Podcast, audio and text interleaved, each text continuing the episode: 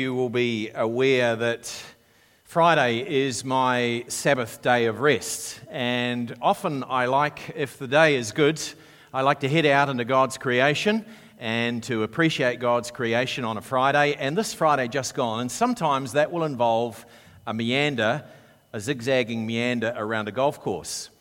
And this Friday just gone, I headed out to Waldronville, and if you remember, Friday was a beautiful morning. It started off a misty morning. Uh, but those of you who live in Waldronville know that that's a secret climate out there, and the mist lifted about two hours before it did in Dunedin. But I got to the first tee, and I lined up my first shot on the first hole out at Waldronville. And for those of you who don't believe in miracles, you should have been there. Because the first drive landed on the middle of the fairway. Now, this is something of a miracle for this particular golfer. And I was reflecting and I was thanking God for the beauty of the, it was a, it was a stunning day, the autumn colors. There wasn't a breath of wind. And I was thanking God for the beauty of His creation. And then I started to reflect, reflect on Genesis. And I thought, as my round of golf unfolded, this is Genesis all over because that first shot, it all went pear shaped after that. I went from literally, I went from trying to hit the green to on the ninth hole hitting the clubhouse, but that's a whole nother story. This morning, church, we are making a transition from the Gospel of Luke, we are making a transition to the book of Genesis. And we are, as Julie Andrews says, starting at the very beginning, a good place to start. So let's pause for prayer and ask for the Lord's help. Heavenly Father, we want to thank you for the gift of this day. We want to thank you for the gift of your word, which we have just heard read to us. And we ask that you would speak to us through this word by the power of your Spirit. Humble our proud hearts, heal our broken hearts, strengthen our timid hearts that we might see Jesus this morning, we ask, in his name. Amen. In 1936, Lesslie Newbigin uh, was a missionary who went out with his wife from England and went to serve in India, and he served there for 40 years. He had a profound impact for the gospel. But very shortly after he arrived in India, he was afflicted with an incredibly uh, debilitating uh, bus accident that left him in bedridden for two years. He had a terrible bus crash, and it was possible that he was going to have his leg amputated. And he couldn't do anything for two years. He had just been sent out onto the mission field to the other side of the world. He was there in India, has this bus crash, and can't do anything for two years. And he starts to question God, what is going on in this? I was following you in faith, and here I am. I can't do a thing. And he started asking some of his friends around him uh, what's going on. And when he discussed the reason for the crash with his Western colleagues, his Western colleagues on investigation said it was quite clear the bus hadn't had any maintenance done to it for a number of months. The brakes had failed, and so the reason that you're now laid up is because of the poor maintenance to the bus, and that caused the crash. The crash, the brakes failed. But when Lesslie started discussing it with some of his newfound Hindu friends, his Hindu friends had a completely different perspective. And they said, Lesslie, it's quite simple. This is the will of God. This is the will of God. I wonder which is the most plausible answer for you.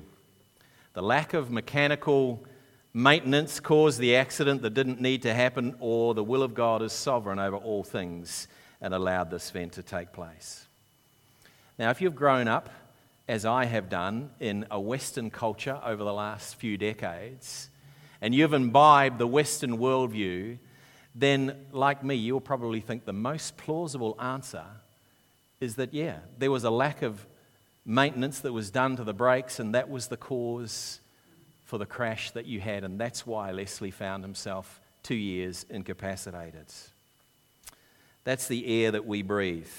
That's the public schooling that you receive, the assumption that our culture defaults to that this material world is governed by natural laws of cause and effects. But this worldview is an historical and cultural minority view. The Word of God begins with the opening phrase, In the beginning, God. If you've got your Bibles, turn with me, will you, to Genesis 1. Genesis 1, verse 1. In the beginning, God created the heavens and the earth. Now the earth was formless and empty, and darkness was over the surface of the deep, and the Spirit of God was hovering over the waters. When I began my preparations for this particular message, I wanted to do, I knew there was a theological uh, essay that had been written in the middle of the 19th century, no, the middle of the 20th century and it was entitled The Origin of the Universe. And so I didn't know, have exactly know where that uh, essay was, so I went into Google and searched it up on Google, as you do. And of course, the first uh, item that came up when I put in the origin of the universe was Wikipedia. And this is what it read to me. The Earth was formed around 5.4 billion years ago, approximately one third of the age of the universe, by accretion from the solar nebula. Volcanic outgassing probably created the primordial atmosphere and then the ocean, but the early atmosphere contained almost no oxygen. What on earth does that mean? I uh, wondered. The Earth is formed by accretion from the solar nebula. Come on, Patrick, what does that mean? Genesis 1, verse 1 In the beginning, God created the heavens and the earth. Now the earth was formless and empty, darkness was over the surface of the deep, and the Spirit of God was hovering over the waters. Firstly, let me say a word or two about this, the character of this passage, what it is not and what it is and then we'll consider how we can understand it. Firstly, let me say that this text is not a scientific textbook. It's not a textbook explaining how the stars and the universe were formed. It is, rather, the flawless Word of God, describing the origin of the universe, describing, we might say, the origin of our species. Textbook it is not. And the clue to it character and its form is the rhythm and the meter that the author uses. And God said, and God said, and God said. And God saw, and God saw, and God saw. And it was good. And it was good. And it was good. There was evening, there was morning, the first day, the second day, and the third day, and on it goes. The passage is close to a litany. It's poetic. There is a meter to it, even a prayer, we might say. David Atkinson, in his commentary on Genesis, describes these opening verses of Genesis, the opening verses of our Bible, as a hymn of praise to the majesty of God, our Creator. A hymn of praise to the majesty of God, our Creator. On Tuesday at midweek breakfast, we listened to Psalm 100, which I realize makes midweek breakfast 100 weeks old. And we celebrated by having bacon and eggs and a hot cross bun cake. How good was that? Psalm 100 said the following to us Know that the Lord is God. It is He who made us, and we are His. We are His people, the sheep of His pasture. Enter His gates with thanksgiving and His courts with praise. Genesis is a hymn of praise to the majesty of God, our Creator. It needs to be known that Genesis was written against a backdrop of other origin creation stories set in the ancient Near East. And there were many stories describing how this universe came into being. Some with similarities to the Genesis account, and some with very distinct differences. Some of the aspects of the primeval chaos, the deep and the ocean, are familiar to ancient Near East other origin stories. But the key distinguishing feature of Genesis that sets it apart is its reference to one sovereign God who is transcendent over his creation. He is separate from his creation. The pagan accounts abound with many gods and monsters battling for power and devotion, but even the sea monster, referenced here in Genesis in verse 21, are created by God. God is all powerful, God is transcendent. He is over the created order, and order there is as He creates this universe. One God, and yet in the verse three verses, we see clues of the doctrine of Trinity God creating, the Spirit of God hovering, God's word is spoken. God creates out of nothing.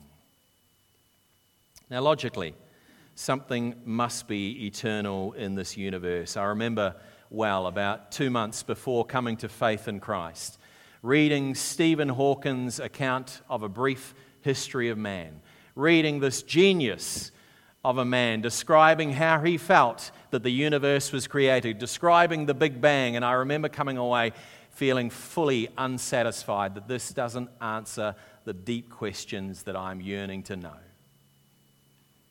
What happened in the beginning? What caused the spark in the beginning gods? And God said, Let there be lights and there was light. God saw that the light was good, and he separated the light from the darkness. Now, the rhythm established here in day one continues through all of the days of this creation accounts. God speaks light into being, He sees that it is good. He separates the light into day and night. There was evening, there was morning, and the first day. This is the rhythm for the first five days of creation first six days of creation. The six days are set up in such a way that there is a space that is created, and then God goes about filling that space. The first three days, the three spaces include the heavens, then there is the sky and sea around the earth, and then the third space on day three is the lands. And then God fills those spaces. He fills them with the sun and the moon and the stars on day four, with the fish and the birds on day five, and the land is filled with the land animals on day six. And on the seventh day, God rests. Notice in the first days of creation that this creation is good. The repetition in verse 4 and verse 12 and verse 10 and verse 25. It is good. God sees it is good. It is good. It is good. Notice the separating that's taken place the light and the darkness, the water, the land and the sea. Notice also, in a similar vein, the duality which is being created day and night, land and seas. The two great lights, supremely, the duality reaches its pinnacle in God creating humankind in his own image, male and female, he created us. And so in verse 24, we read the following And God said, Let the land produce living creatures according to their kinds the livestock, the creatures that move along the ground, the wild animals, each according to its kind. And it was so. God made the wild animals according to their kinds, the livestock according to their kinds, and all the creatures that move along the ground according to their kinds. And God saw that it was good. And then God said, Let us make mankind in our image, in our likeness, so that they may rule over the fish in the sea and the birds of the sky, over the livestock, all the wild animals, and over the creatures and move along the ground. And so God created mankind in his own image. In the image of God, he created them, male and female, he created them. God blessed them and said to them, Be fruitful and increase in number Fill the earth and subdue it. Rule over the fish in the sea, the birds of the sky, over every living creature that moves on the ground. Then God said, I give you every seed bearing plant in the face of the whole earth, and every tree that has fruit with seed in it. That will be yours for food. And to all the beasts of the earth, and all the birds of the sky, and all the creatures that move on the ground, everything that has breath of life in it, I give you every green plant of food. And it was so. That's just a note for men's breakfast chefs. Every green plant I give you for food. Just a wee note for the vegetarians out there for you. And God saw all that He had made, and it was very good. and there was evening, and there was morning, and the sixth day. It's hard for me to overemphasize how important those few verses that I've just read are for the healthy functioning, not only of your lives, but of any culture. It's hard for me to overemphasize how important those verses are. For 2,000 years, the doctrine of human beings carrying the image of God has shaped our Western culture. For thousands of years prior to the birth of Christ, Judaism placed value on human beings that was completely at odds to not only the surrounding cultures around them, but to all cultures, the value of human life. Because we're created in the image of God. But today we turn our back on this truth. At our peril, we turn our back on this truth at our peril. Where does the value of human life come from? Well, if you ask the secular materialist, their answer is perhaps found in the person's ability and usefulness to society. If you ask the capitalist, perhaps it's the ability to produce economic value. If you ask the naturalist, it's the strongest and the fittest who will survive. If you ask the rationalists, our value comes from our intelligence. But what happens if you don't meet these criteria? What happens if you lose some of these attributes? What happens to the unwanted child? What happens to the mentally ill? What happens to the elderly? Well, I'll tell you what happens. They get excluded and eventually they get exterminated. 1994, the dehumanizing of a population. And I'm not sure if it was the Hutus or the Tutsis, but they started talking in Rwanda about the other tribal group in dehumanizing terms. They started calling them cockroaches. This tribe is a cockroach. They excluded them, and 900,000 people were exterminated because the value of human life was forgotten.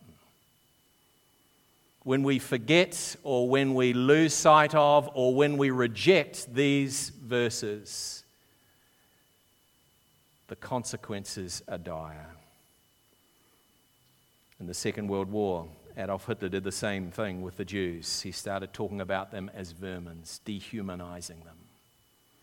They were excluded and then they were exterminated.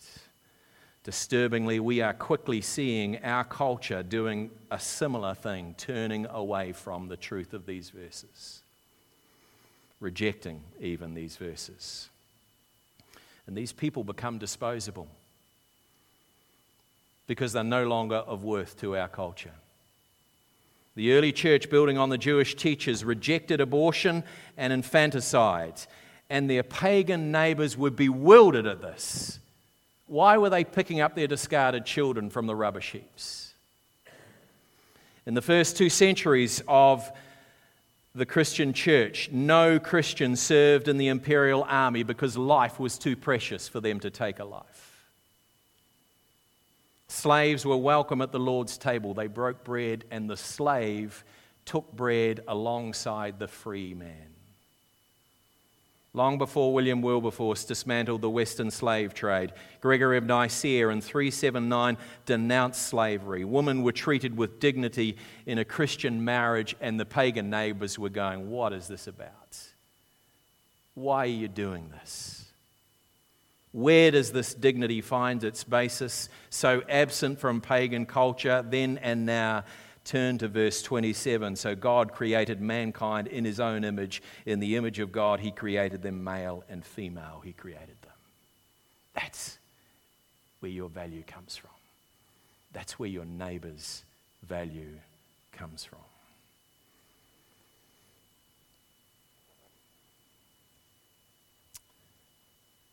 Thus the heavens and the earth were completed in all their vast array. And by the seventh day, God had finished the work that he had been doing. And so on the seventh day, he rested from all his work. And then God blessed the seventh day, and he made it holy because he rested from all his work of creating that he had done. In the previous verse, Moses has reminded us of the dignity of work the God given vocation of humans to steward and rule and care for earth, and we'll talk more about that next week. But the start of chapter 2 is the basis for what later in Exodus is called the Sabbath, the seventh day, where God rested from his work. Six days, God works, and then he blesses the seventh day. He makes it holy, the text says, because he rests. He sets it apart. Now, in Sinai, God's model for resting on the seventh day becomes a law for Israel. And so in Deuteronomy 31:12 we read, "Then the Lord said to Moses, say to the Israelites, you must observe my Sabbath. This will be a sign between me, you and you for the generations to come, so that you may know that I am the Lord who makes you holy. It is a day of rest, it is a day of worship." Now you and I know that there are many jobs that are easy to switch off from and park it. But there are also many jobs that it's less easy to turn off, it's less easy to switch off. They become open ended. They become all consuming. It's easy to think, I need to keep working. I've just got a little bit more that I need to do. I'm just going to go and turn my computer on and just do that last bit of work that I need to do before Monday. Protestants have long been known for their work ethic because the scriptures encourage us to work hard. There is a dignity in work that is described here. But the scriptures also encourages us, and we must realize that there can be a vanity and a pride which says, I must keep working because unless I do it, it won't get done. All of creation was created in six days, and then God rested and He set that day apart as holy. We cease from work to refocus on God's. We cease from work to remind ourselves that we're not in charge, and we disconnect from the world to be set apart as holy unto the Lord's. On the sixth day, on the seventh day, the Lord rested. If I can make one practical application from this text for you this morning let me encourage you to one day a week turn off your cell phone, turn off the internet, and you say, You said what, Stuart? You said what? Turn off my cell phone? One day a week. If God created the heavens and the earth in six days and rested, you too can rest for one day. I want to take a moment just to speak to the students in our congregation, whether you're in high school or whether you're in university or polytech, and to encourage you this morning. The air that you breathe, the context that you find yourselves in, is swimming in this secular, material, Western worldview. But let me encourage you to not allow the institutions that are teaching you to rob you from the truth that you have just heard this morning. The greatest minds down through the ages have known that there is more to this world and this universe than can be seen and can be measured and can be observed. The greatest minds, whether it's Francis Bacon, whether it's Isaac Newton, whether it's C.S. Lewis, whether it's J.R. Tolkien, the greatest minds know that there is more to this world than can be measured, can be seen, or can be experienced. So let me encourage you to not allow the pride of your institution that's teaching you, or the pride within your own heart, to rob you of the truth of God's word that says to you and says to all of us that God created this earth. In the beginning, God created the heavens and the earth, and it was good in all its beauty, in all its wonder, in all its glory. God created this earth. God speaks and the Word of God creates a universe of such beauty and diversity and wonder, it takes our breath away. Tonight, go out after tea. I encourage you, go out after tea and look up to the skies and see the heavens that God spoke into being. The interpretive key to Genesis 1 is John 1. In the beginning was the Word, and the Word was with God, and the Word was God, and He was with God in the beginning. Through Him all things were made. Human beings, you and I, were created in His image. And because of that truth, we carry a dignity. We carry an infinite worth, as indeed does our neighbor. The interpretive key to Genesis 1 is Colossians 1. The Son is the image of the invisible God, the firstborn over all creation. For in him all things were created, things in heaven and earth, visible and invisible, whether thrones or powers or rulers or authorities. All things have been created through him and for him. God's given you and I dominion God's given you and I an authority to steward this good earth that He has created. And the interpretive key for Genesis 1 is Ephesians 1, where we learn that the heavens and the earth will be united under the authority of Christ in the fullness of time, and we get to steward alongside Him. God looks and He sees this earth and He says it's good, it's very good. And the interpretive key for the goodness of this earth is described in the Good Shepherd who calls you and I to come and follow Him. On the seventh day, God rested. And the key for entering into God's rest is the one who says to you and I, Come, all who are weary, and I will give you rest. The interpretive key to the Sabbath is the Lord of the Sabbath, the Lord Jesus Christ. In the beginning, God created the heavens and the earth, not by accident, but with purpose and with love. He fills the earth with beauty and wonder. It is good. And if you're struggling to see the beauty and the wonder and the purpose of your life, if the culture around you has been robbing you of your reason for being, and you're struggling to see the wonder of the world around you and the beauty in your own life, then let me encourage you again to look up. Look up this week. Look up and see your Creator. Look up and see your Redeemer who spoke this good earth into being, who gives you a dignity because He's created you in His image and He's calling you to follow Him. Let's bow our heads and our hearts in prayer.